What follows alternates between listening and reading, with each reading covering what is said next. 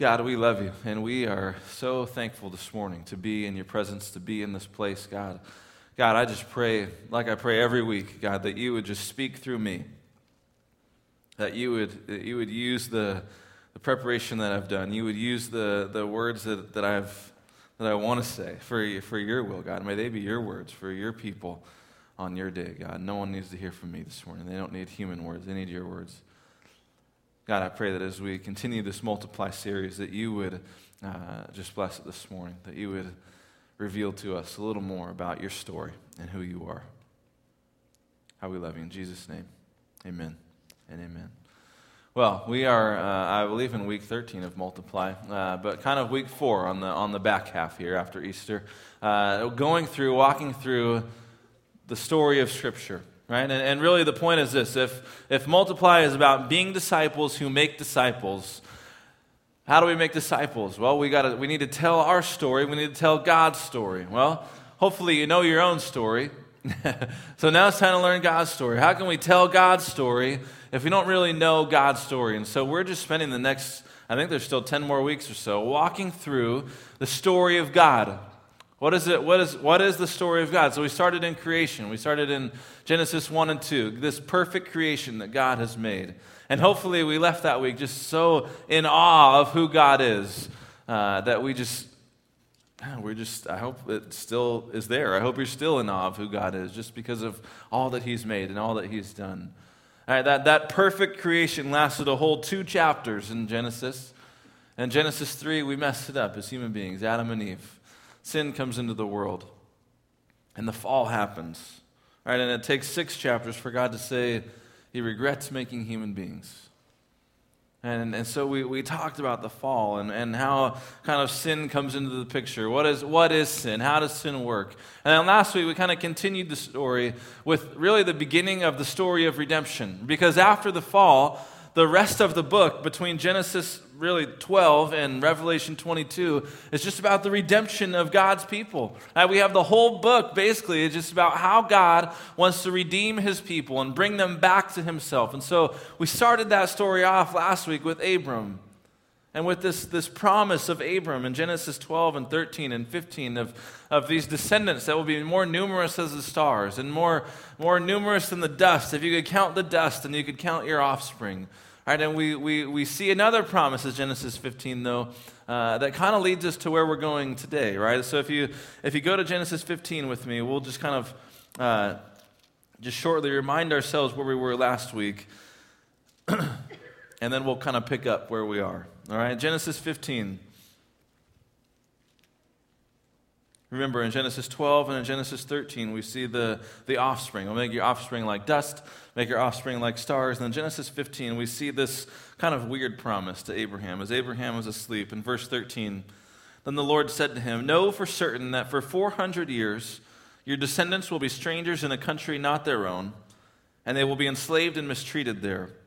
But I will punish the nation they serve as slaves and afterward they will come out with great possessions.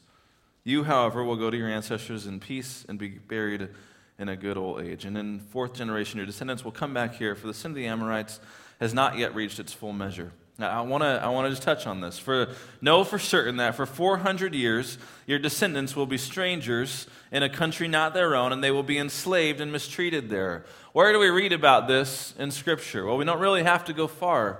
We just go to the next book of the Bible, Exodus.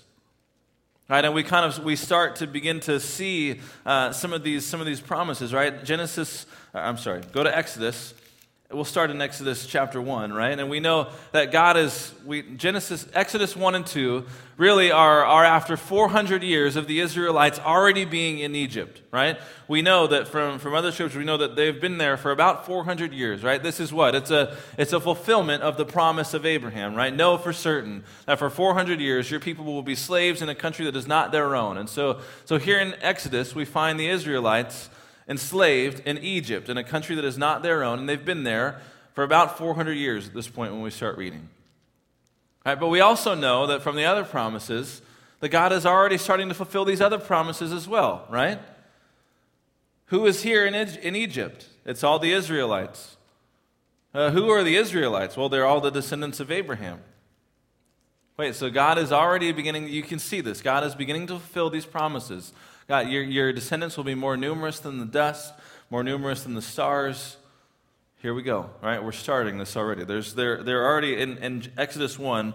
We'll just start in Exodus 1.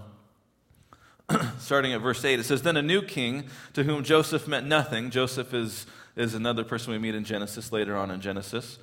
To whom Joseph meant nothing, came into power in Egypt. Look, he said to his people, the Israelites have become far too numerous for us.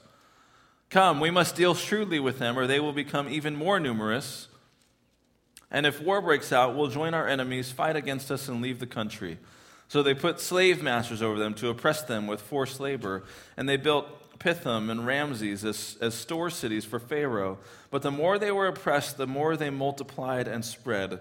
So the Egyptians came to dread the Israelites and worked them ruthlessly. They made their lives bitter with harsh labor and brick and mortar and with all kinds of work in the fields. In all their harsh labor, the Egyptians worked them ruthlessly, right? We also find out in Genesis or in Exodus 1 and 2 here that the Egyptians are so scared of, the, of how big the Israelites are getting, of how numerous the Israelites are getting, right? That this Pharaoh, he, he says all of the all of the boys, all of the boys need to be thrown into the Nile River. They cannot grow anymore. So, any boy that is born, you need to throw it into the Nile River. You need to kill these baby boys so that the Israelites cannot, can no longer grow in number. Right, this, is, this is where we start here. And then, and then and so Genesis, or I'm sorry, I keep saying Genesis. Exodus 1 and 2 also introduce us to a guy named Moses, right? And Moses was supposed to be one of these boys. He was born at this time when the boys were supposed to be thrown into the Nile. He was, he was supposed to be one of these boys, but through, through really a work of God, through a work of God, his, his mother puts him in a basket, puts him in the Nile River, and, and the princess finds him, brings him in. And if you read, if you read the Exodus 1 and 2, you know that, that, that Moses' sister actually gets to, to take care of Moses, right? And so, uh, so we find this, this God's provision over Moses. And then we see this in, in Exodus chapter 2, where, where Moses, after he's grown up a little bit, he's out and he's out looking at everything. He's looking at the, the work that the Hebrews are doing, he's looking at the work the Israelites are doing and, and the Egyptians. And he ends up seeing an Egyptian mistreating an Israelite, and he kills the Egyptian. And then he runs, and he's in, he's in Midian, and he becomes a shepherd. He's in, more or less in exile, right? Pharaoh wants to kill him. He runs. He's a shepherd and then here's what we pick up in Exodus chapter 3. This is really the, the main focus. I, I really kind of rushed through Exodus 1 and 2 there, so I encourage you to read through. But I want to get to where we're going today. So, Exodus chapter 3. Now, Moses was. we'll start at 223, sorry. During that long period, the king of Egypt died. The Israelites groaned in their slavery and cried out, and their cry for help. And, and their cry for help because of their slavery went up to God. God heard their groaning, and he remembered his covenant with Abraham, with Isaac, and with Jacob. So God looked on the Israelites and was concerned about them. There's one version that I love of this verse. It just says, God looked at the Israelites and he knew. I love that. And he, and he knew. Now, chapter 3. Now Moses was tending the flock of Jethro his father in law, the priest of Midian, and he led the flock to the far side of the wilderness and came to Horeb, the mountain of, the mountain of God. There, the angel of the Lord appeared to him in flames of fire from within a bush. Moses saw that though the bush was on fire, it did not burn up. So Moses thought, I will go over and see this strange sight, why the bush does not burn up. When the Lord saw that he had gone over to look, God called to him from within the bush, Moses, Moses. And Moses said, Here I am. Do not come any closer, God said. Take off your sandals, for the place where you are standing is holy ground. Then he said, I am the God of your father, the God of Abraham, the God of Isaac, and the God of Jacob. At this, Moses hid his face because he was afraid to look at God. The Lord said, I have indeed seen the misery of my people in Egypt. I have heard them crying out because of their slave drivers, and I'm concerned about their suffering. So I have come down to rescue them from the hand of the Egyptians and to bring them up out of that land into a good and spacious land, a land flowing with milk and honey, the home of the Canaanites, the Hittites, the Amorites, the Perizzites, the Hivites, and the Jebusites. And now the cry of Israel, of the Israelites has reached me, and I have seen the way the Egyptians are oppressing them. So now go. I'm sending you to Pharaoh to bring my people, the Israelites, out of Egypt.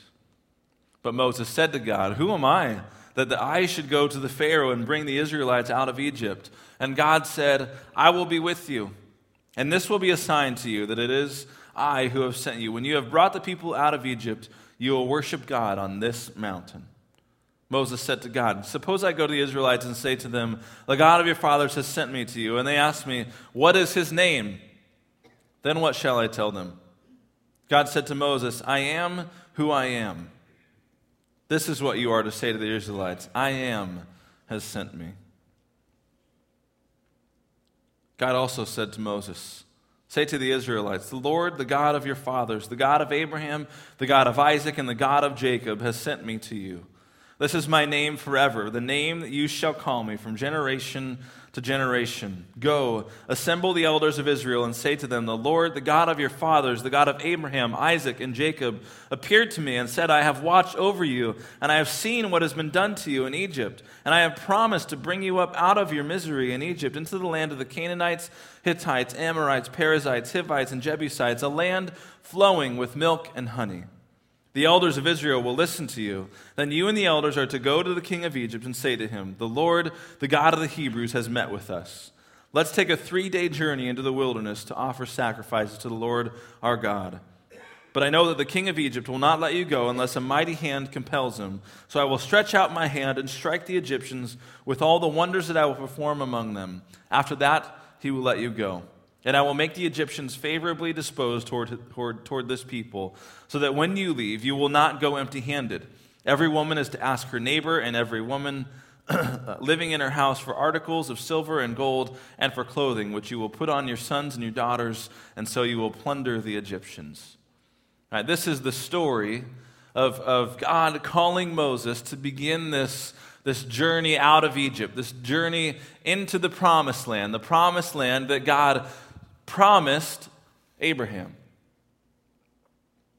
In Genesis 12 and 13 and 15, right? These are, this is the promise. This is, the, this is really the beginning of the, the fulfillment of this promise, right? The promise of the promised land, the promise of leading this into this land of milk and of honey. And here's, here's the deal. Here's Moses. Moses is minding his own business, right? He's a shepherd. He's in the mountains. He's minding his own business. And all of a sudden, he sees a bush. And this bush is just weird because this bush is not burning, even though it's on fire. Uh, what, is, what is going on with this bush? And, and, and on this mountain, he sees this bush, and the bush speaks.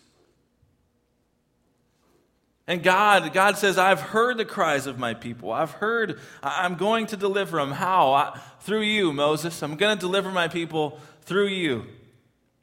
Through you. Moses is becoming kind of the, the mediator between God and his people here. And so Moses has two questions for God. First question is this Who am I? Who am I? Who am I that you would send me out of all of the Israelites? Who am I that you would send me? We'll talk about that question later. But the, the second question is this Who are you? Who am I but who are you? Who are you, God? Who, who, who am I supposed to say is sending me?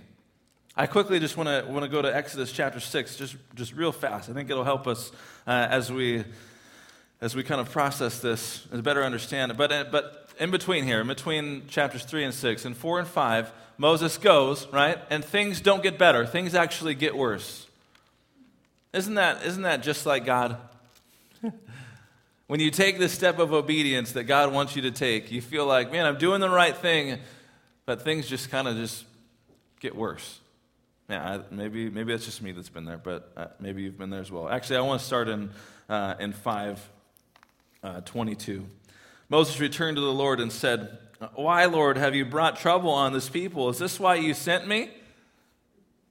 Ever since I went to Pharaoh to speak in your name, he's brought trouble on this people, and you've not rescued your people at all. Then the Lord said to Moses, Now you will see what I will do to Pharaoh. Because of my mighty hand, he will let them go. Because of my mighty hand, he will drive them out of his country. God also said to Moses, and I just want you to, to think about this and, and, and the parallels here I am the Lord. I appeared to Abraham, to Isaac, and to Jacob as God Almighty. But by my name, the Lord, I did not make myself fully known to them. I also established my covenant with them to give them the land of Canaan where they resided as foreigners. Moreover, I've heard the groaning of Israelites who, who the Egyptians are enslaving, and I've remembered my covenant. Therefore, say to the Israelites, I am the Lord. And I will bring you out from under the yoke of the Egyptians. I will free you from being slaves to them and I will redeem you with an outstretched arm, with, my, with mighty acts of judgment. I will take you as my own people, and I will be your God. Then you will know that I am the Lord your God, who brought you out of who brought you out from under the yoke of the Egyptians.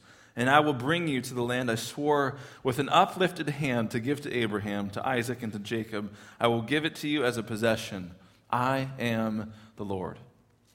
There's a theme here in Exodus 3 and Exodus 6 I am the Lord. I am the Lord. I am the Lord. I am the Lord. He says it over and he says it over and over and over again. I am the Lord. This is my name. This is, this is the name that, that I, this is, this is what it means. This is, this is my name. This is who, this is who I am.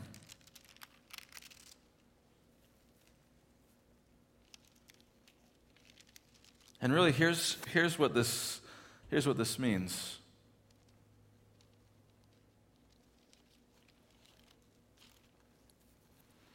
This word, this, this phrase in the Hebrew is Yahweh, right? I am Yahweh. This, this word is actually the, the verb, it's like a verb tense of to be. It's the Hebrew word to be. Right, he's basically saying, I am, I am, I, I am, I am, I am, I am who I am. This is to be. And so we, we get this sense, and then Yahweh is this sense of it's someone who is.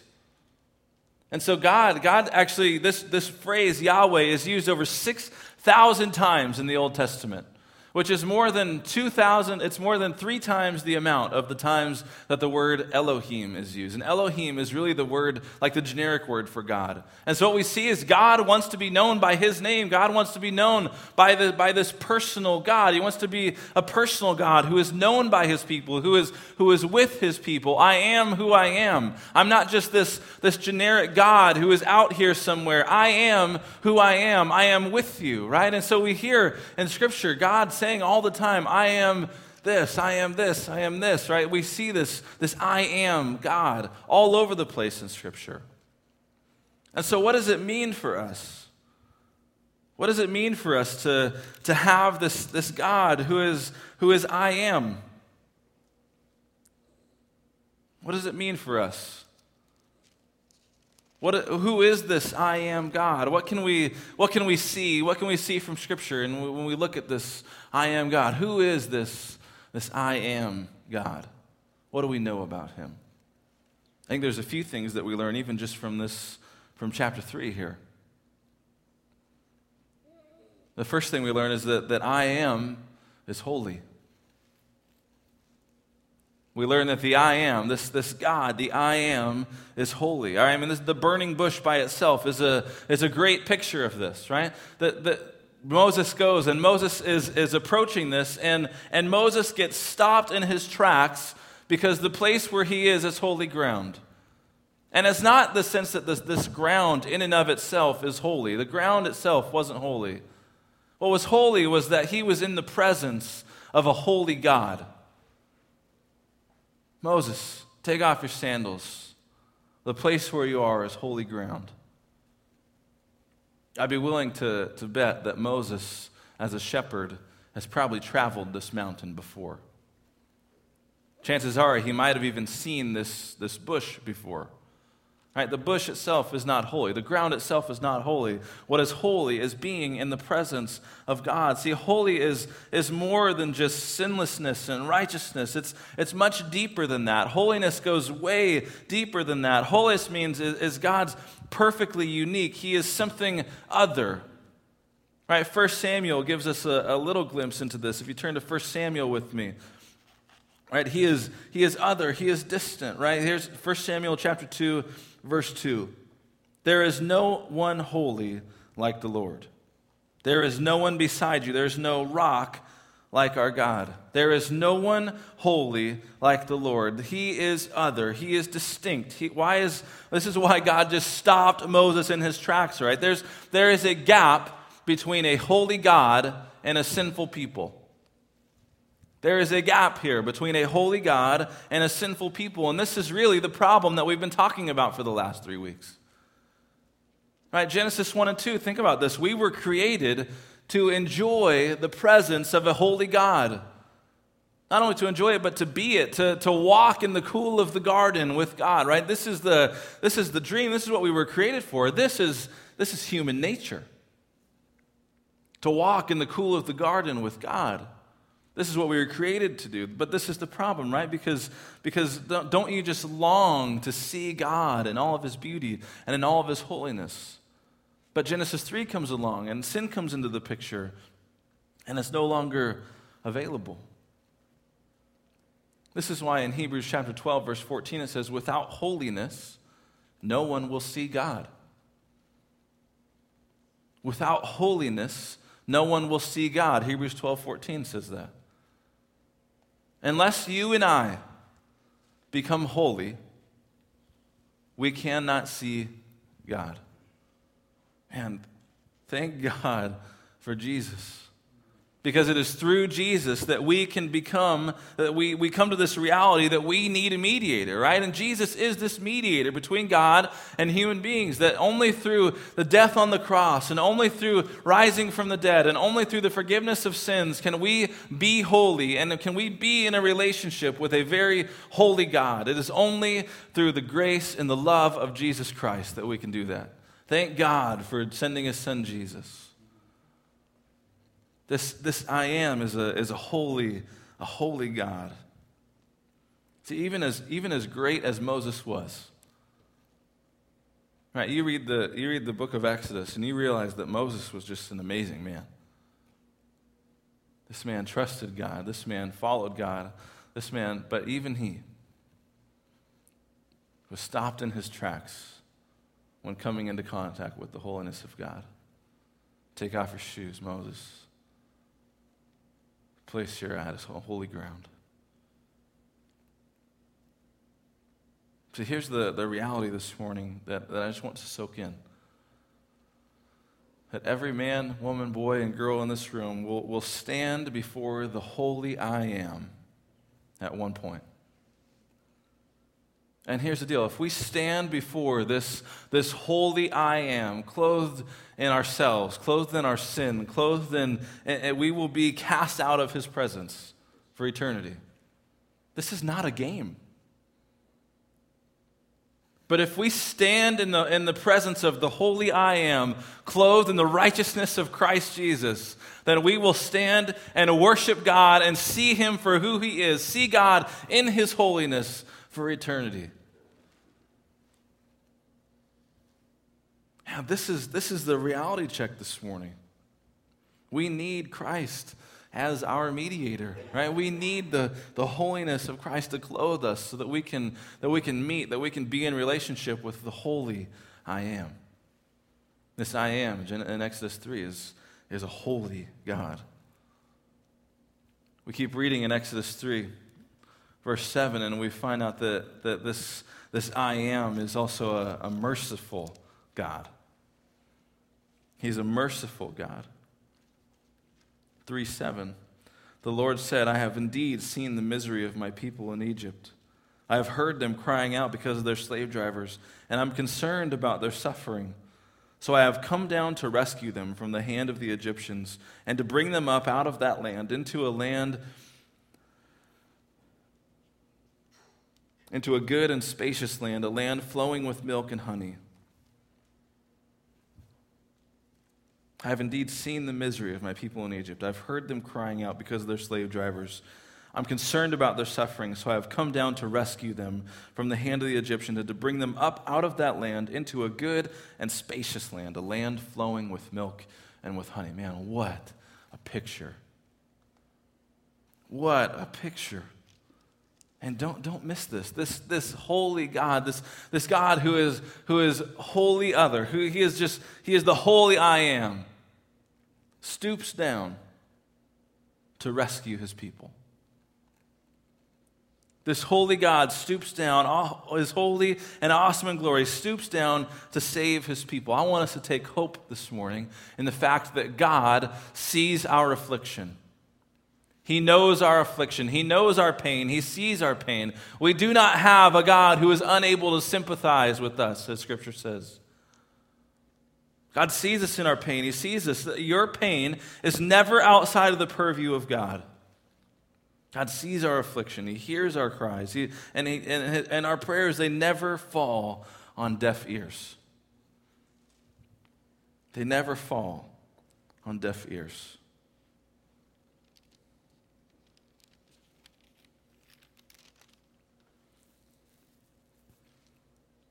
I think we need to remember that sometimes. Because sometimes don't we, don't we pray and we just think, God, don't you know? Don't you hear this, God? Don't you know what I'm going through? Don't you, don't you see the pain that I'm in? Don't you know, God? The answer to that question is yes. God does know. Yes, He does know. He, he does, He sees you. He hears your cry. Right? We, we know in Hebrews in Christ, we have one who's able to sympathize with our weaknesses, he identifies with our suffering. It'd be easy to, to look at this passage, and you know, in, uh, in 224, it says that God remembered his people. I have in my Bible a question written Does that mean that God forgot? I was thinking about this question this week. Did God forget about his people? Why did God, why did God have to remember his people? And, I, and I just, as I was thinking about what I was talking about last week, I was thinking, God didn't forget. God knew this was going to happen. God said to Abraham, Know for certain that your people will, will be slaves in a land that is not their own for 400 years, but I will bring them out. So God remembers this promise, but it's not that he forgot. God, God does not forget the love that he has for his people. God does not forget that he loves you. God always loves you. He always remembers his love for you, and God sees you in your affliction. This is the great I am. This is a merciful I am. So God is holy and God is merciful. And the, the other thing that we get from this passage is that God is, is ever present. God is ever present. If you read 3:12, it just says, "And God said, I will be with you. I will be with you." This is a theme that we see all throughout Genesis. All throughout, he tells Abram this. He tells all of basically the patriarchs in Genesis, "I will be with you." Right? You look in in Joshua, "I will be with you." Look in the in even in the Gospels, Matthew, and surely I will be with you always. This I will be with you is a theme all throughout Scripture. All I will be with you. I mean, think about put our put yourselves in Moses' shoes real quick. Moses is basically saying, God, who am I? Who am I that I would do this? And, and I'm I just I think about what God didn't say in that moment. God didn't say, Well, Moses, uh, you were born an Israelite. You spent some time with the Pharaoh in his palace. So you're kind of like the best of both worlds, you know? Like we're kind of the best available. Right? You got this. I, we, we can do this. You know, like you, you have all the qualifications. You didn't, God didn't go through a list of all of the qualifications that Moses had to be able to do this, right? Moses says, Who am I that I should do this? And here's what God responds with I'm with you. Think about that. Moses had no qualifications of his own, but it was as if God was saying, Moses, it doesn't matter who you are, I'm going to be with you. This is more about me than it is about you, Moses. Uh, who am I, God? Who am I that I should, I should go and free the people from, from Pharaoh? Who am I that I should be the one to go and lead the Israelites out of Egypt? Who am I? And God just responds with, I'm with you. It doesn't matter who you are, Moses. I, I, I'm with you. I am with you. Uh, here's, a, here's a question for you to ponder today and this week. Here, here's this question What if God actually chooses to call us to things not because of our qualifications, but in order to lead us to a place where we need to radically depend on His presence? I'm going to ask that question again. What if God calls us and chooses us not according to any qualification that you and I might have? but in order that simply we would need to depend on the presence of God for anything to actually happen. So we have this ever present I am. This ever present I am who is always with us. He is with us, and He is with you. He's with you.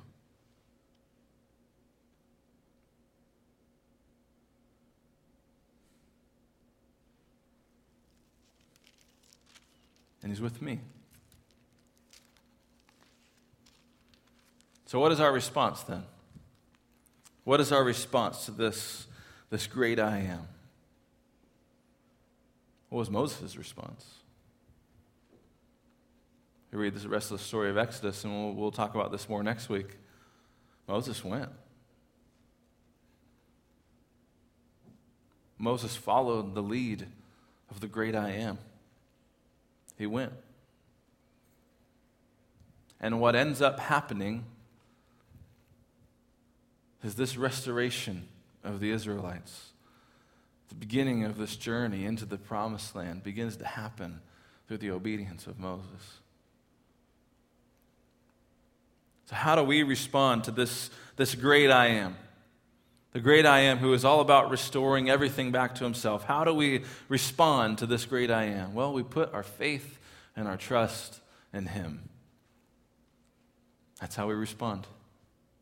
You put your faith and your hope in him. There's a, there's a story, a passage in Romans 10. If you confess with your mouth that Jesus is, what is it? It's Lord if you confess with your mouth that Jesus is Lord, can I tell you, this word Lord is the exact same word that God uses in, in Exodus chapter 3 when he says, I am who I am. I am who I am. I am someone that is. If you confess with your mouth that Jesus is Lord, if he is Yahweh, if he is, the, if he is this holy God, if he is the merciful God that we know, if he is this ever present God that we know, if you confess with your mouth that Jesus is Lord, it's the same word.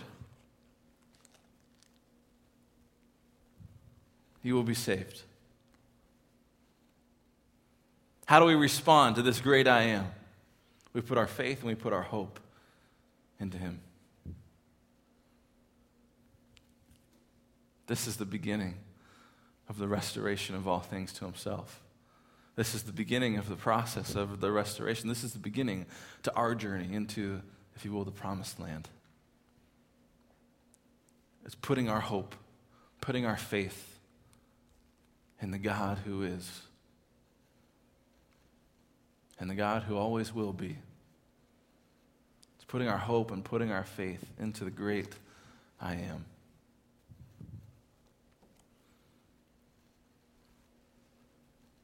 I want to pray this morning, and I just want us to, to reflect on this. Where is your faith and where is your hope? Have you put it in the Lord? Does your hope and your faith lie in the great I am, or is it somewhere else? Are you still looking to, to qualify on your own merits? Are you willing to be able to say, God, who am I that I would follow you? Who am I that I would be a disciple making disciples? Are you still trying to do it on your own? Or will you just hear the words of God say, I'm with you? Has nothing to do, has more to do with me than it does with you. I'm with you.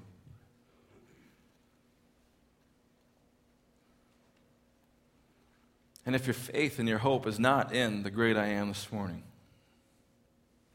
I just challenge you to put it there. Would you put your faith and would you put your hope and would you put your trust in the great I am. And start this journey towards the promised land. I'm excited to, to keep going next week as we continue the story of Exodus. We'll go into kind of the back half of Exodus. But I just want to challenge you this morning think about where your faith is, think about where your hope is. And if you need to, to repent this morning, say, God, my faith and my hope has not been in you. I challenge you to repent, to tell God that, to turn around and to walk towards Him, to say, God, my faith and my hope will be in no one else but you. Maybe you're here and your faith and your hope is, is directly on, on God. Thank God for you. But would you just pray that, that you would be a light to others, that they would see that and they would begin to put their faith and their hope in God as well? Let's pray. God, we love you, and we are just so thankful for you this morning. God, this morning we're, we're challenged as we, as we look at who you are, as we look at the great I am. God, we know that you are a holy God. We know that you are a merciful God. We know that you are ever present, God. And we know that that doesn't even begin to scratch the surface of who you are. But God, we are thankful that you want to be a, a, personal God who relates to us and is, is intimately involved in our lives. God, will we not lose track of that this morning? Will we just put our hope and our trust directly on to you this morning?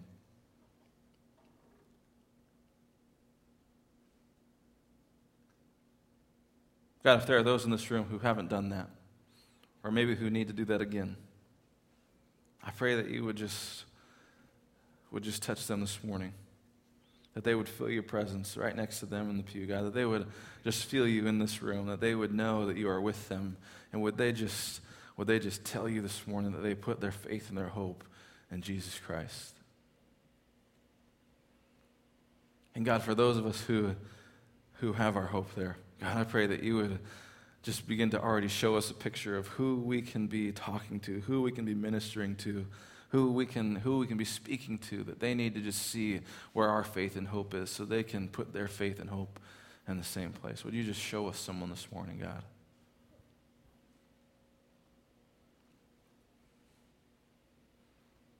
God we love you and we give you all the praise and all the thanks in this place. In jesus name amen amen amen would you stand with me while I stand, I just I, I forgot to say this earlier. I just want to say uh, Happy Mother's Day. I know a lot of uh, Mother's Day means a lot of different things to a lot of different people. There are some people who celebrate this day. There are some people who uh, this day is kind of a sad thing for them. And so I just want to want to just say Happy Mother's Day, whatever that means to you. Uh, but let me just pray this prayer of blessing over you this morning. God.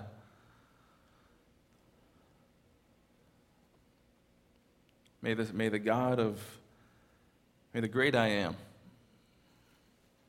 may this holy God, this merciful God, this ever present God, go ahead of you and go with you this week. May he be in your homes and your workplaces and the, the grocery store and in your car with you. May he go with you and go ahead of you, that he would move through you this week. That as you put your faith and your hope in him, that you would make a difference for him wherever you may find yourself. May his love and his peace go with you this morning. In Jesus' name, amen. Amen. Thank you for coming this morning. Happy Mother's Day.